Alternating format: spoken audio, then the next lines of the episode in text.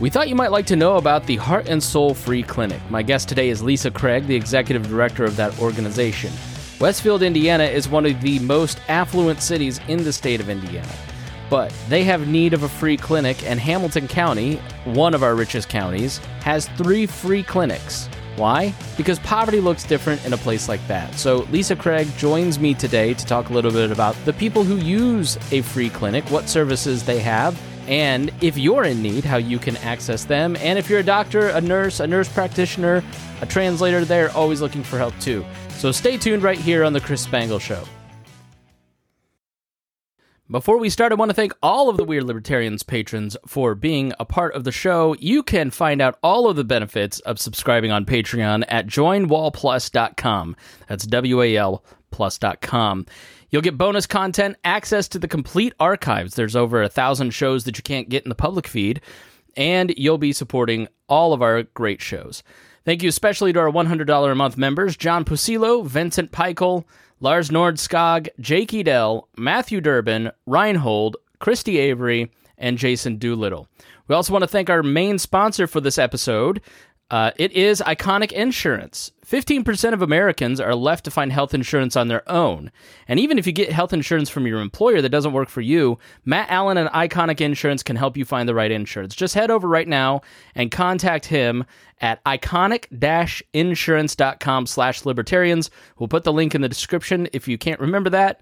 But Matt is a longtime listener of this program and a great guy and a good friend of mine. So please go support him and reach out right now. Thank you. And now let's get started with our show. Lisa Kreag, Executive Director of the Heart and Soul Free Clinic, thank you so much for joining me. Tell us a little bit about what you do. Well, hi, thank you for having me. Heart and Soul Free Clinic is a provides free medical, dental, and mental health care to individuals that are uninsured. We say in central Indiana, but we could take care of people wherever. We are physically located in Westfield, Indiana, which is in Hamilton County. We provide services such as vaccines for children, walk in time slots for individuals that have acute healthcare issues, and also we provide scheduled appointments for chronic healthcare issues. Uh, we have a GYN clinic for women. We partner with Ascension Health for mammograms. We have a mobile mammogram mobile comes to see us. And we also have a mobile unit that we take to several different areas around Hamilton County to provide scheduled visits. And then we have dental clinics and mental health care as well. So you're doing a lot. And so you've given us a, kind of the, the size and scope of the services.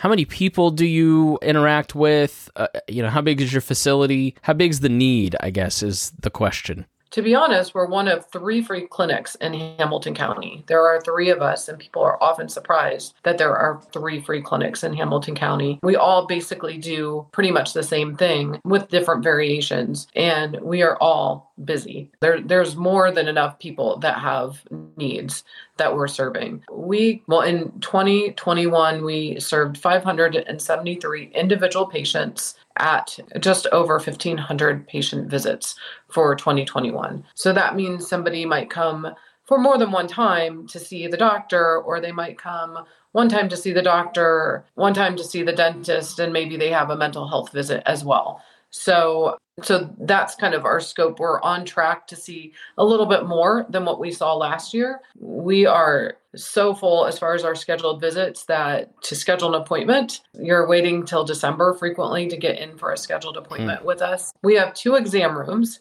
and we could use we could use another exam room. We could use a bigger space um, to see more people. So you're staffed by volunteers and you I presume own the space? Do you rent space, or or how does that work? And you know, is that part of the backlog? Is just that it's hard to find volunteers to kind of help meet people? And do you have standing hours, or is it just you know like appointment only kind of stuff when you can get the um, volunteers? Um, no, th- those are excellent questions. Let me see if I can hit them all. We are staffed by volunteers, and so that is some of the difficulty. So when we we don't have enough volunteers, it's hard to provide the care for individuals.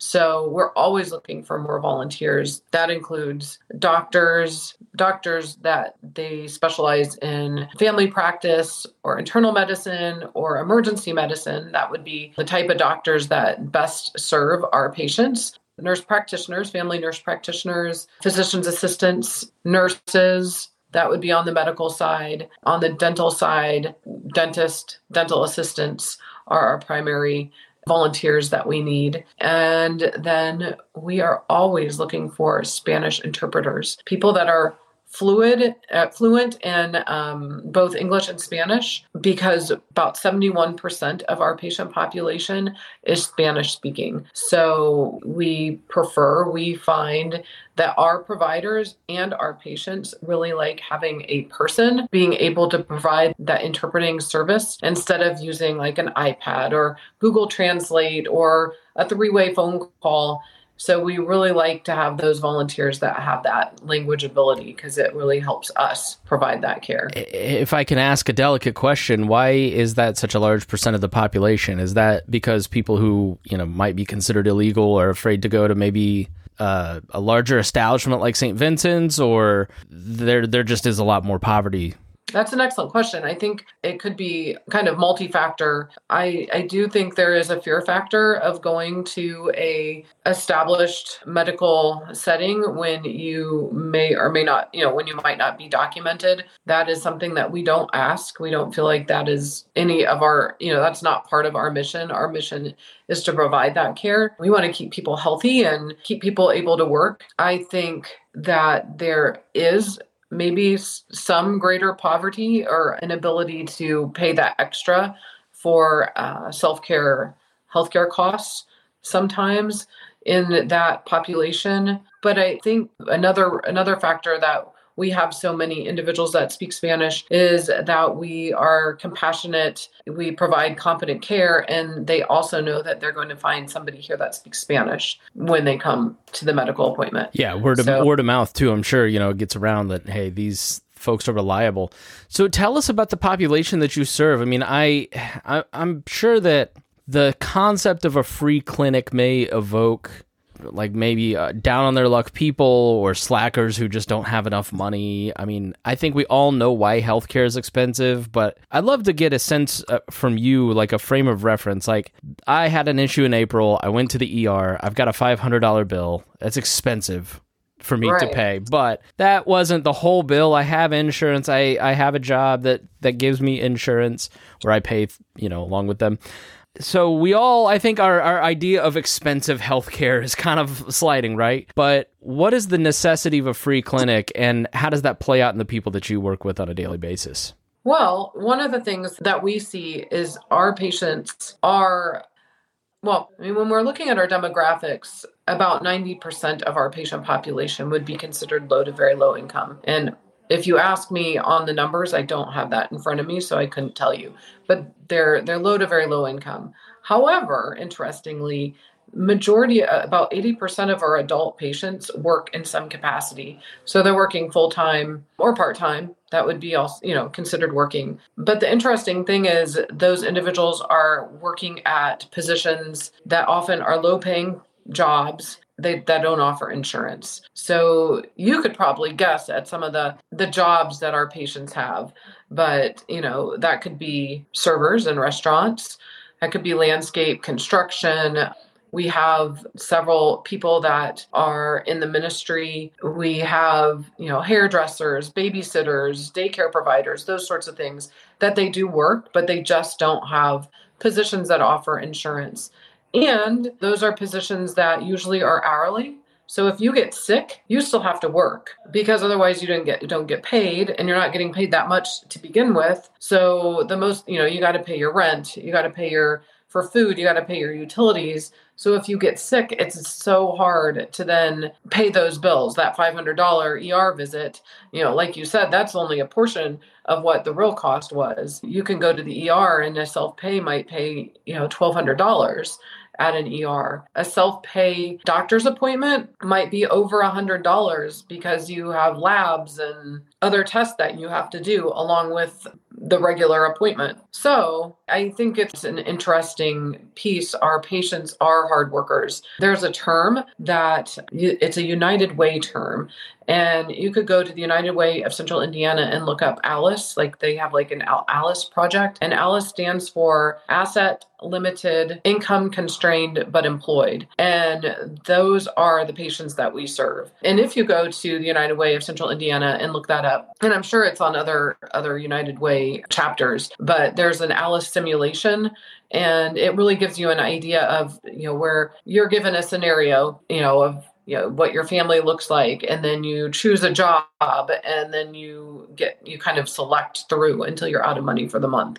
And that's what our what our patients that's that's who we serve. Yeah i mean me in my 20s to be honest. I mean i i here's that, i didn't have insurance. I had insurance one year out of all every year of my 20s and i just never went to the doctor just because I there was no way I could afford it. I needed some mental health care uh, specifically, but I never went and did it because it just wasn't within reach. Because I, I mean, at one point I was making two hundred and fifty dollars a week and spending hundred dollars of that on gas alone. So it was, you know, it was really tough to make ends meet. Do you find that a lot of your your clients are younger too? Like you mentioned ministry, I could see a lot of like youth pastors making uh, seventeen thousand dollars a year coming in for for free services. Do you see an age range that that kind of you know folks who haven't had their career take off yet? Oh goodness, I don't have those numbers in front of me. I'm so bad with numbers. If you don't want to guess, it's totally fine. But but definitely, I would say probably our the majority of our our patients are probably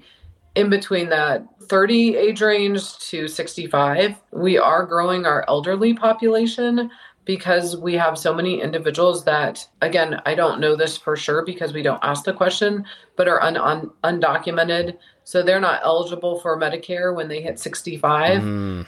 so they're continuing on.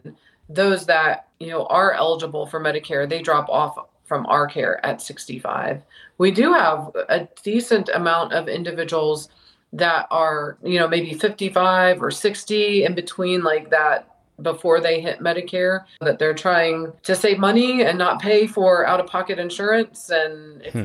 in between um, hitting Medicare. So we do have those individuals as well. Yeah, that's an interesting time frame. I hadn't thought about that, but you know, people who are kind of forced into retirement or maybe can't work because of health issues but aren't yet collecting Social Security or Medicare or Medicaid yet. Tell us about the pandemic. How did that affect your clinic and what did you learn over the last two, almost three years? Oh, well, the pandemic certainly affected all of us, right? In so many different ways. We were pretty, when, if you think back to March of 2020, you know, March 13th, and all everything was shutting down we were like oh my gosh what do we do we didn't have a pandemic policy in place so we had to create and and you know consider what was best for our patients we made a choice to continue to see patients face to face during that time of course we made you know some provisions to make sure that everybody was safe, the patients and our volunteer staff.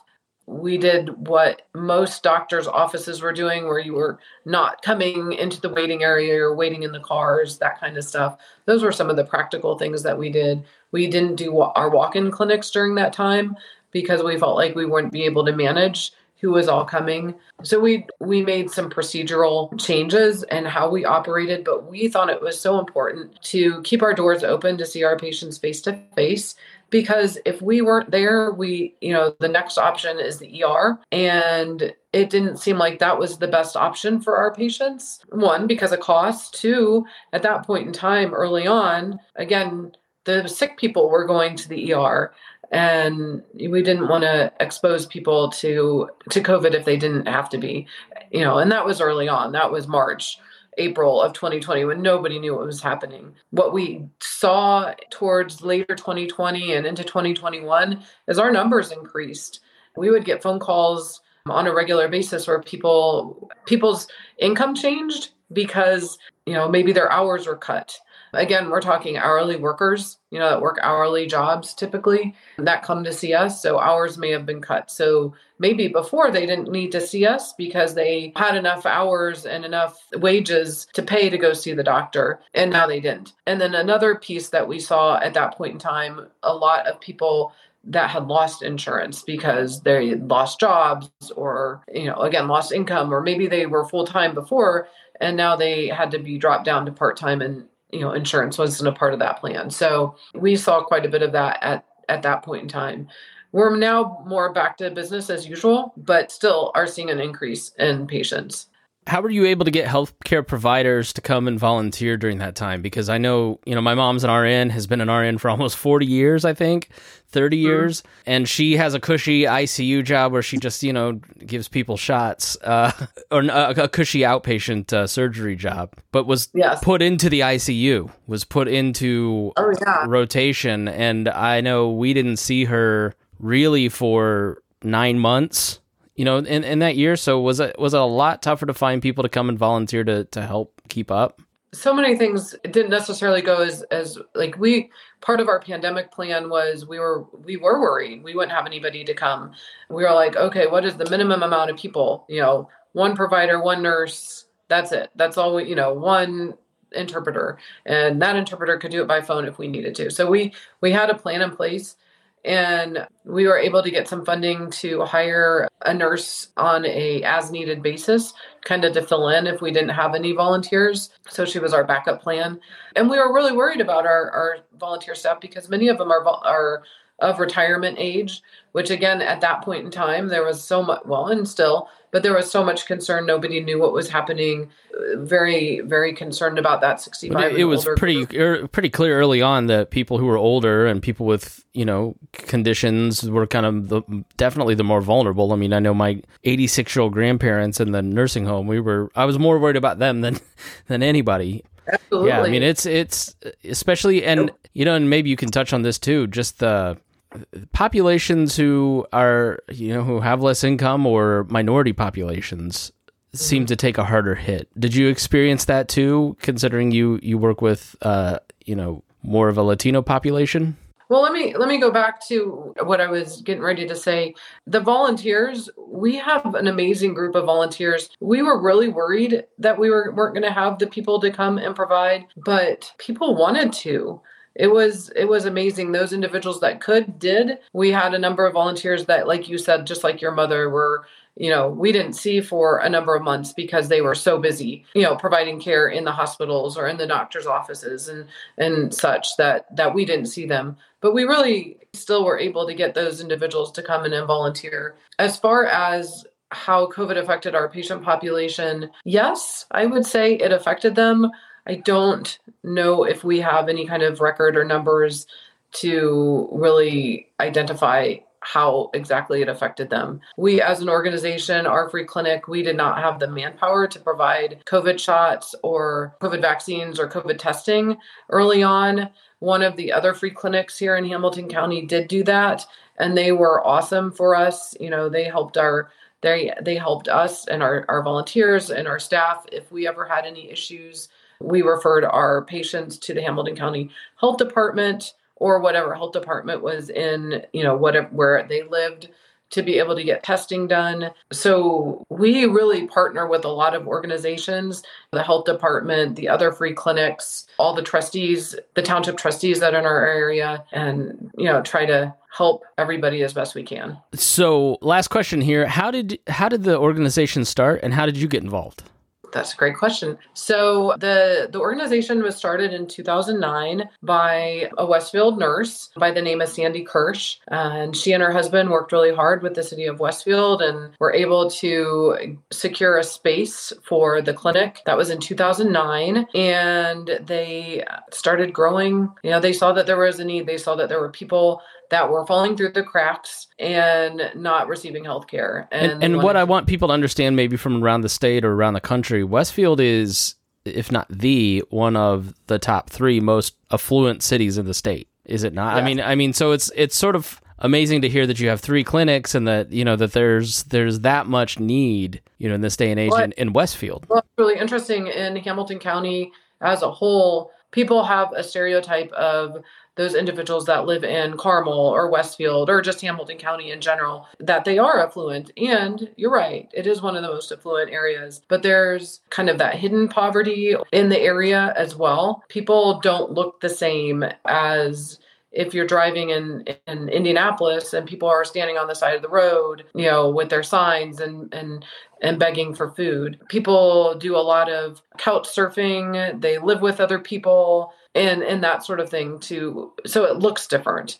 The poverty looks different. And another component to all of this in Hamilton County is that housing is really not affordable. You know, you have a number of jobs. I mean, if anybody has driven through Hamilton County, we're flush with fast food restaurants and you know places where you need workers and you can't always rely on you know high school kids and those people that are working in those jobs they might not be able to live here because it's hard to afford it. So it is interesting but it's there and it's a little more hidden than in other areas. All right shameless self promotion time. Tell us uh, how can people help you? What kind of help do you need? Do you take donations volunteers? Do you have events coming up?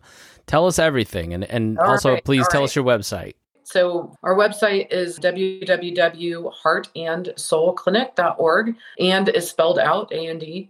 We are always in need of volunteers. Like I mentioned earlier, volunteers, doctors, nurses, nurse practitioners, Spanish interpreters, dentists, and dental assistants. Those are the main people that we need.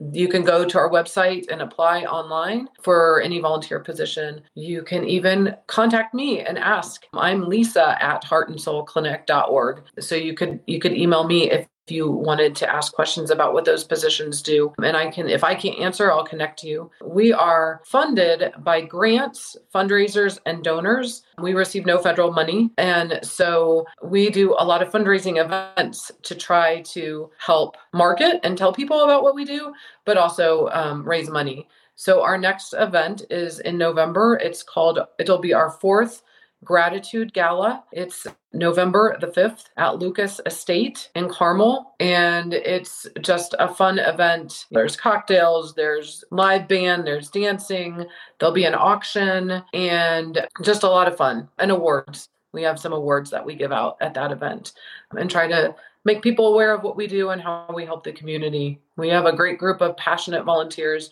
and we would love to continue to add to that group. All right, Lisa Kreag, Executive Director of Heart and Soul Free Clinic in Westfield, Indiana. Thank you so much for joining me. Thank you. And thank you, listener, for joining us. Please go support great organizations like this. You can find more episodes like this at indianapodcast.com. And we thank you so much for listening. We will see you again soon. This podcast was produced and edited by Chris Spangle and Leaders and Legends LLC. If you're interested in starting a podcast or taking yours to the next level, please contact us at leadersandlegends.net.